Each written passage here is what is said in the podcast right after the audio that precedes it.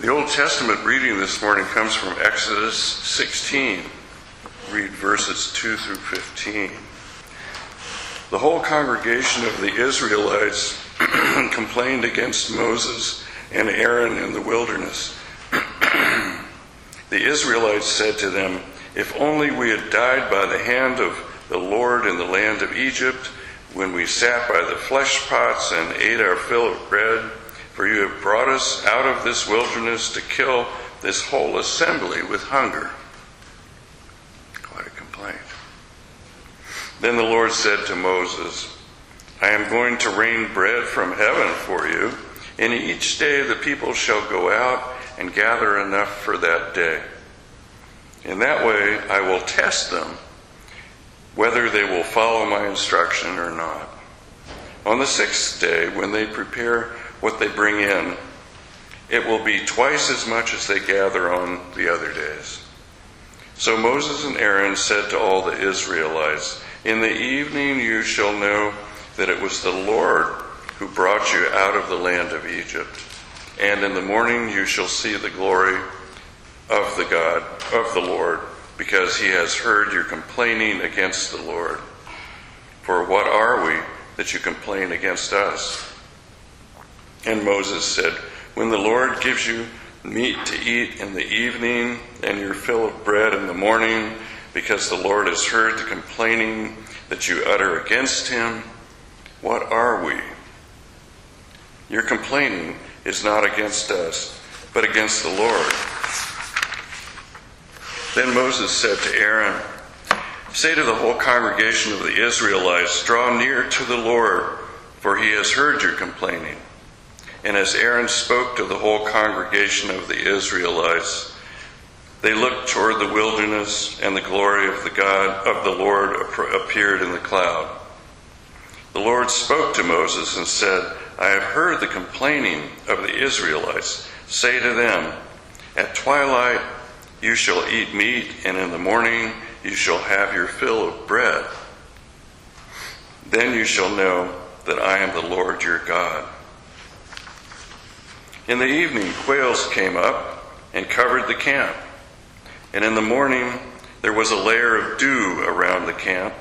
When the layer of dew lifted, there on the surface of the wilderness was a fine, flaky substance, as fine as frost on the ground. When the Israelites saw it, they said to one another, What is it? For they did not know what it was. Moses said to them, It is the bread that the Lord has given you to eat. Turn to the New Testament reading, which is from Matthew.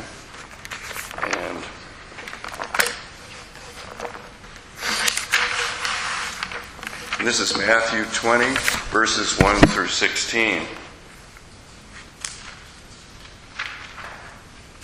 In, in, in this passage, uh, Jesus is, is, starts to tell this parable, and, um, and he's, of course, making a, a simile. Uh, he says that, that, or Matthew says that, that he's making a, a comparison between a landowner and God. So, uh, similar to other parables that Jesus has, has told people at this point. Anyway, reading from verse 2 After agreeing with the laborers for the usual daily wage, he sent them into his vineyard. This is the landowner. When he went out about nine o'clock, he saw others standing idle in the marketplace, and he said to them, You also go into the vineyard, and I will pay you whatever is right. So they went. When he went out again about noon and about three o'clock, he did the same. And about five o'clock he went out and found others standing around. And he said to them, Why are you standing here idle all day? They said to him, Because no one has hired us. He said to them, You also go into the vineyard. When evening came, the owner of the vineyard said to his manager, Call the laborers and give them their pay beginning with the last and then going to the first. When those hired about five o'clock came, each of them received the usual daily wage. Now, when the first came, they thought they would receive more, but each of them also received the usual daily wage. And when they received it, they grumbled against the landowner, saying, These last worked only one hour, and you have made them equal to us, who have borne the burden of the day and the scorching heat? But he replied to one of them, Friend, I am doing you no wrong. Did you not agree with me for the usual daily wage? Take what belongs to you and go. I choose to give to this last the same as I give to you. Am I not allowed to do what I choose with what belongs to me? Or are you envious because I am generous? So the last will be first, and the first will be last. This ends the reading for today. Thanks, Maury. Well, I want to talk today about complaining and understanding. Um, it, it takes a couple of long readings to, to get into complaining and understanding. Um, so, I think both of these readings uh, help us reflect on who God is and um, how does God um, uh, relate to us as people. How do we interpret God? You see, there is a God, then there is who we think God is. And in both of these stories, um, who we think God is is being challenged, you might say. So, first of all, the Exodus story. I mean, I, I just, I just love this story because it, it only comes a couple of chapters after they've crossed the, the Red Sea on their great escape. And it's interesting to go back. In, in chapter 12, it says that there were 600,000 men. They don't count the women and the children. But people estimate there was probably 2.4 million people who crossed over the Red Sea. Um, and uh, we are now, according to the passage, about six weeks later. Now, so if you go back a little bit, uh, the people, I mean, they're, they're filled with songs. They're singing songs. We sing to the Lord. Everything is wonderful. We've been liberated. So, according to the Bible, they were about 430 years captive in Egypt.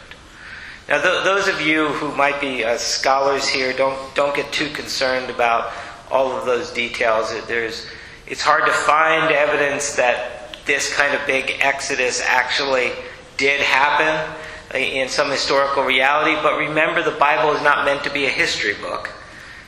It is meant to be a book that helps us understand who we are, who God is, and our call to be in connection with that God.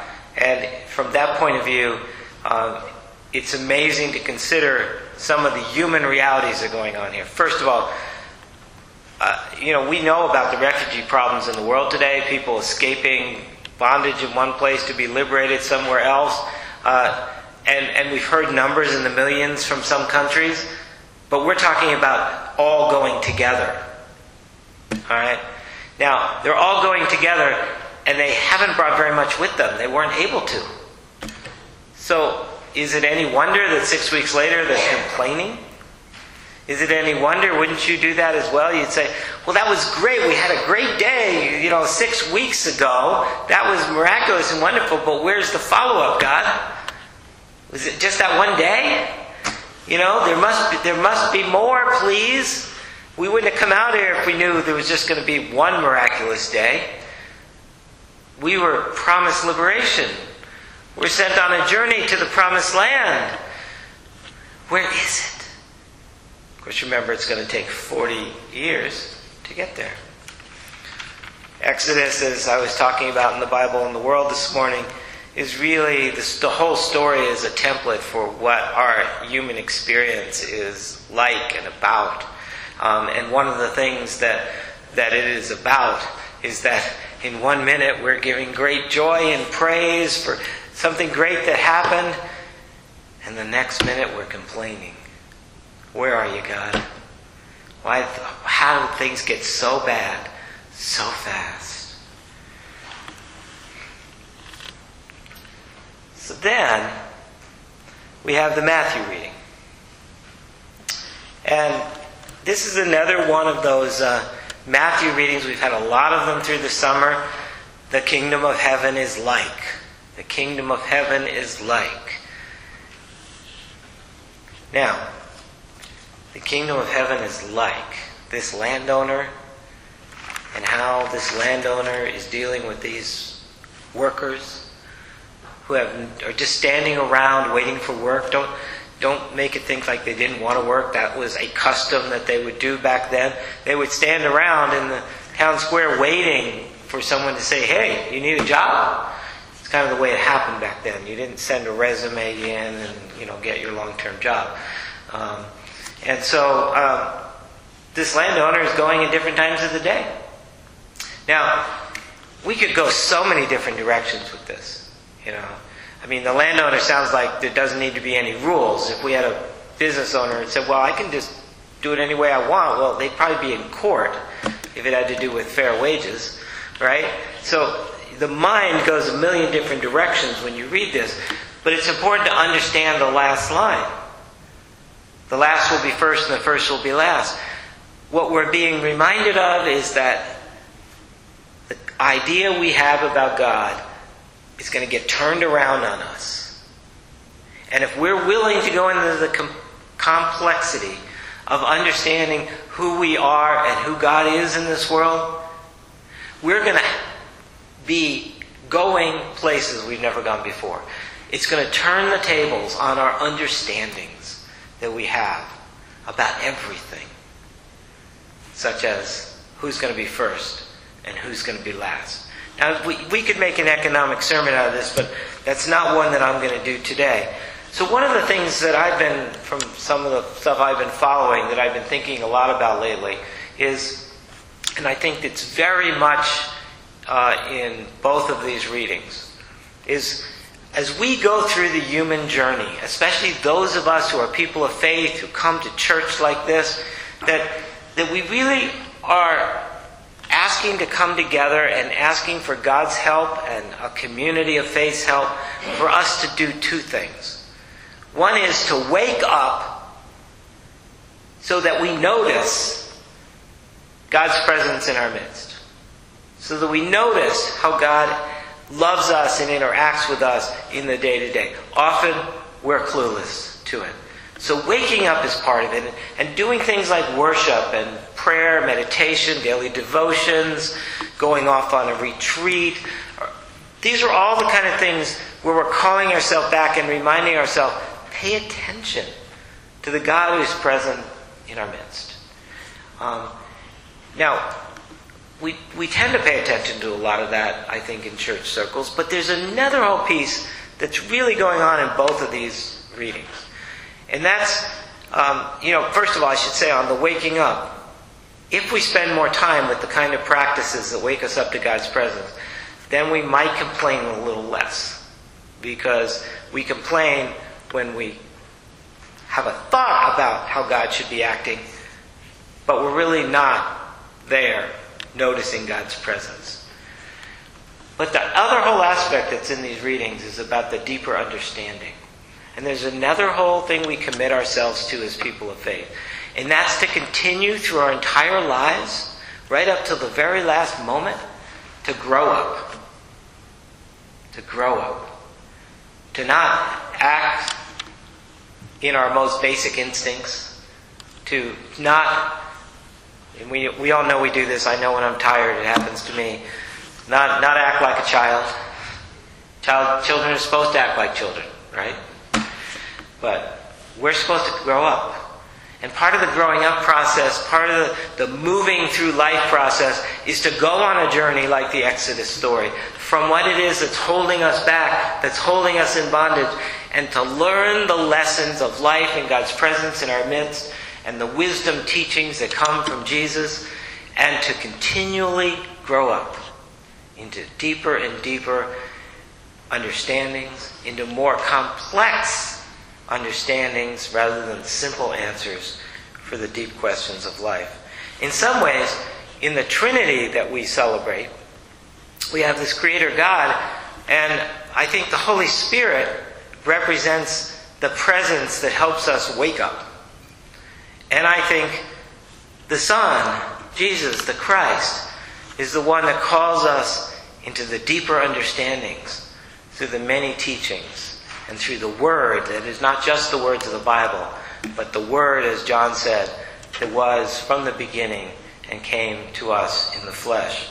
And so we have it right there in the Trinity the call to wake up and the call to grow up, the call to see God's presence in our midst, the call to always seek deeper understanding of who we are as created by God, who we can become, and go on the journey through that. And if we got to complain sometimes along the way, that's that's fine. We're not, we're not to get it all together so that we just continually make progress on the journey without complaining. I think God understands that. Maybe that's why the, that manna appeared there when the people were complaining and Moses was saying, God, what am I supposed to do? Uh, yeah, yeah. Sometimes as part of the journey, we've got to go through the cranky part in order to get there. But the question is, are we going to get stuck or are we going to go for deeper understandings? Are we going to stay within the conception and understanding that we have of God that maybe we had in Sunday school a long time ago? Or are we going to continue to realize that there are new learnings and deeper understandings every single day? And I think a lot of ways, you know, uh, sometimes we get too busy in the middle of life, but sometimes in the later part of life, we might even be thinking about what has my life been about? And how much further before my death is going to come. Um, those are amazing times to face the deeper learnings and understandings that God has for us to understand who we are. Because ultimately, the whole Exodus journey out of Egypt to the Promised Land is a journey from us being a people who are kind of bound up and stuck by a bunch of different things that are trapping us. And for us committing to walk through the wilderness, to go through un, unknown places where we don't know what to expect, because we actually believe that with God's help and with a community of support, that we can actually arrive as a person, as a community, at a better place.